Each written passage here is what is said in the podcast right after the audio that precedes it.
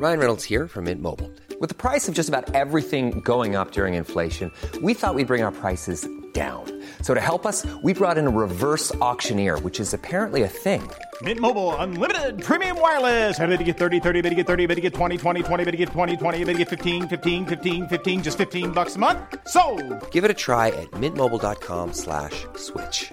$45 upfront for three months plus taxes and fees. Promo for new customers for limited time. Unlimited more than 40 gigabytes per month. Slows. Full terms at mintmobile.com.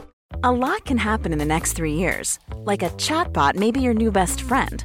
But what won't change? Needing health insurance. United Healthcare Tri Term Medical Plans are available for these changing times. Underwritten by Golden Rule Insurance Company, they offer budget friendly, flexible coverage for people who are in between jobs or missed open enrollment. The plans last nearly three years in some states, with access to a nationwide network of doctors and hospitals. So, for whatever tomorrow brings, United Healthcare Tri Term Medical Plans may be for you. Learn more at uh1.com. Many of us have those stubborn pounds that seem impossible to lose, no matter how good we eat or how hard we work out. My solution is PlushCare.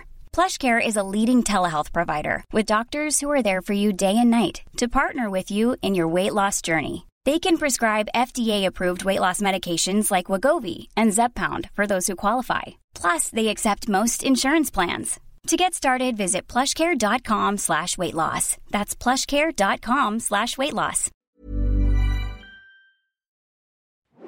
All my life, I've always been that kid. The one who is always different from the rest. The one who stays away from people. The one who never really has any friends. So maybe I was a psychopath from the very start. I don't know. Or maybe I suffered trauma when my father died in that car accident. But however it started, I was always strange, even as a young girl. My father died in a car accident when I was five years old. I remember going to his funeral. I remember my mother crying. I remember seeing his body in the coffin. He looked so ghostly white. And I think something clicked in my head. I think something changed. Or maybe I was just imagining it. Maybe my father's death had nothing to do with my illness. Maybe I was a psychopath all along. I have no clue. But from that point on, my symptoms and psychopathic tendencies amplified. When I was younger, I wrote this book. This book on how to kill people. I picked up my crayon and drew all sorts of weapons and methods, like knives and rope, and pushing people off of cliffs. I would then organize these methods into the most effective and least effective. I called it the How to Kill People book. I was six at the time. I showed my mom. Of course, she was mortified. She couldn't believe a six year old girl could make something like this. But she dismissed it as some weird phase, and we didn't address it. When I was seven, I did something to a kid in my class at school that I wasn't proud of. It may or may not have involved my hand stuffed in his jaw. I was painting a picture of a flower when he came over and spilt all of his paint on me. I didn't know whether he did it on purpose or not, but I calmly stood up and casually left a bruise on his face. The teacher soon separated us, but I was sent home for inappropriate behavior. My mother told me off and grounded me for two weeks. When I was eight, my mother told me off for not cleaning my room. So when she was out getting the groceries, I went into her closet and picked up all of her clothes. I carefully picked out all the ones I knew she loved, and then I brought them into the garden and I buried them. My mother cried when I got home. Why did you do that? She asked. You told me off, I said. But this isn't right. You shouldn't be acting this way. I remained silent, but it didn't really bother me. I knew people were telling me what I had done was wrong, but I didn't see it that way. If I was being completely honest, I felt happy when I did those things. Yeah, I was definitely a psychopath, even as a young girl. Now, there are a whole bunch of symptoms of being a psychopath. You're a pathological liar. You lack remorse or guilt. You have a proneness to boredom. You lack empathy. And you have a superficial charm. I possessed all of these psychopathic tendencies as a child. I lied on a daily basis, even if it didn't serve me any good. My mom would ask me what we did at school that day, and I would say I had history, English, and art. I had none of those subjects. There was no reason to lie. I just liked doing it. And when I did do bad things, like strangling that kid, I didn't ever feel guilty about it. Not at all. If anything, I enjoyed it. The concept of feeling remorse was so alien to me. Kids in my class would apologize for things they did because they felt guilty. And I was so confused. You did it. You meant to do it. So why feel sorry for it? What was the point? I was also quite an angsty kid. I couldn't just do nothing. I had to be doing something all the time, and thus my proneness to boredom, which led me to doing some not so good stuff. Like once, I decided to smash all the pots in our kitchen for no other reason apart from being bored. My mother used to cry a lot too. She couldn't understand why I was acting this way. She had always been loving and caring. I saw her cry, but I didn't really feel anything. I guess that's the word. I lacked all sense of empathy. Most children would feel distraught at the sight of their mother crying. Me? I just felt sort of empty. And I always got what I wanted when I wanted it. I thought I had a real gift. I could change my behavior, my mannerism, to get someone to do something for me. Around adults, I adapted this superficial charm that they found adorable, and they would give me treats. My mom would be there, and she would be shocked by my sudden change in behavior. Around her, I was a brooding child, when I wanted to be. But around these adults, that mood served no purpose. Instead, being a bouncy, joyous kid would work much better. I did that around kids my age too. I would act the bully to weak kids because I knew I could get stuff out of them, like money or food. But around the kids who were older than me, I had to adopt a charming, funny persona so they would like me and stay away. This gift helped me a lot through the years, but it wasn't right. Or at least that's what people tell me. So it probably doesn't come as a surprise to you when I say I ended up in an asylum. I don't know what I did that sent me there. I must have done something really bad. I can't remember what. But suddenly I woke up in an asylum. No one told me what happened. No one told me why I was there. They just told me I had been diagnosed as a psychopath.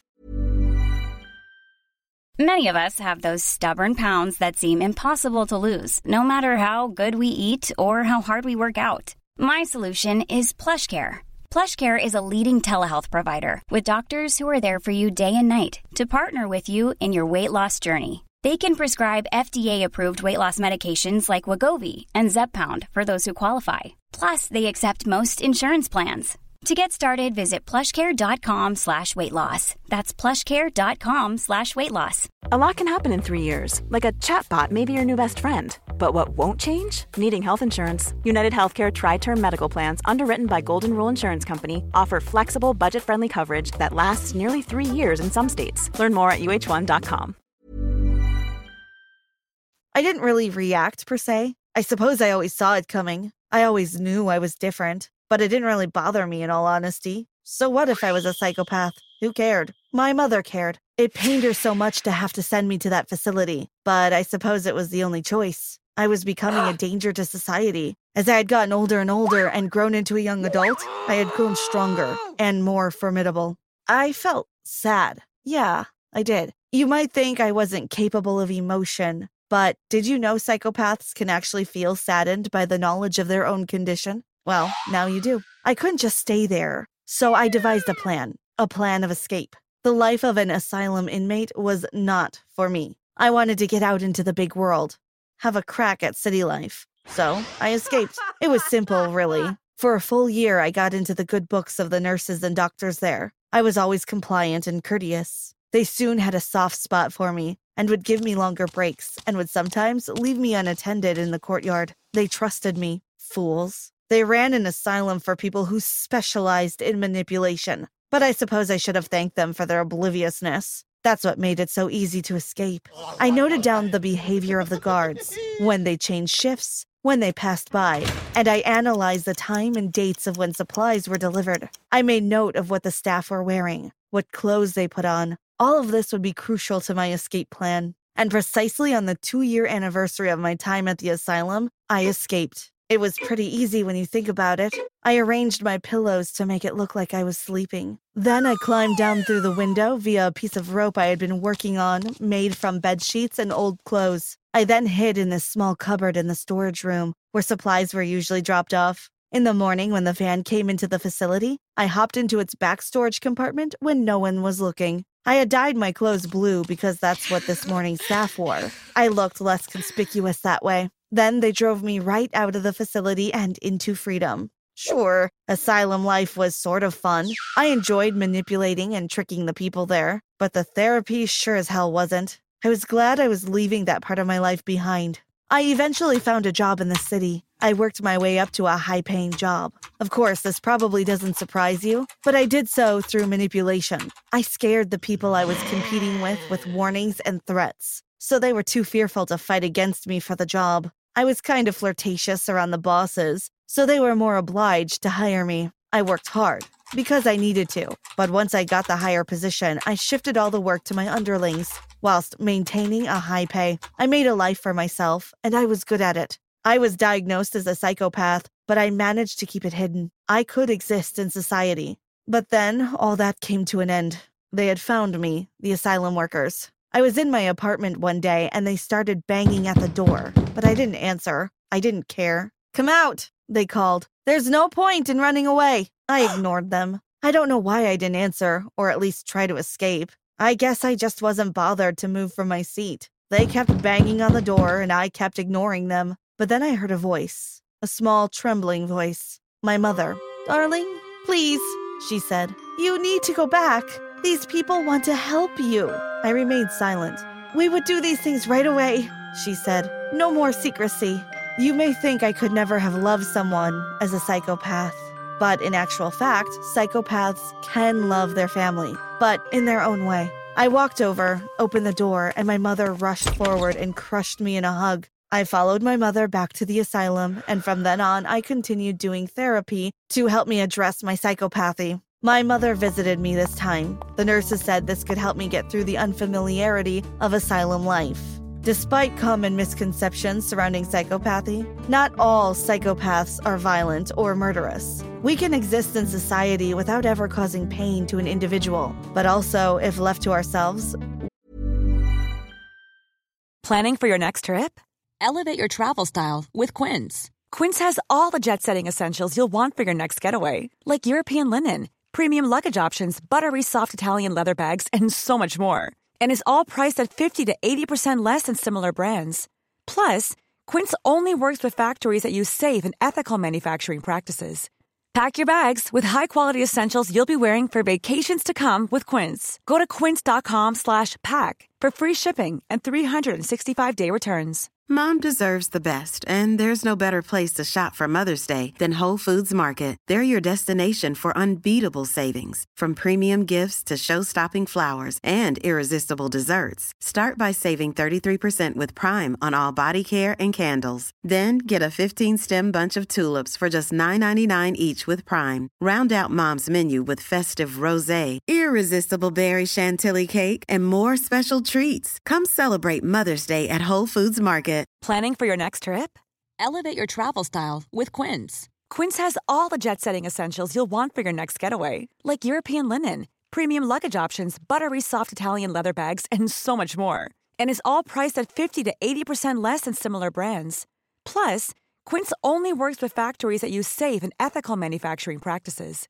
Pack your bags with high-quality essentials you'll be wearing for vacations to come with Quince. Go to quince.com slash pack for free shipping and 365-day returns.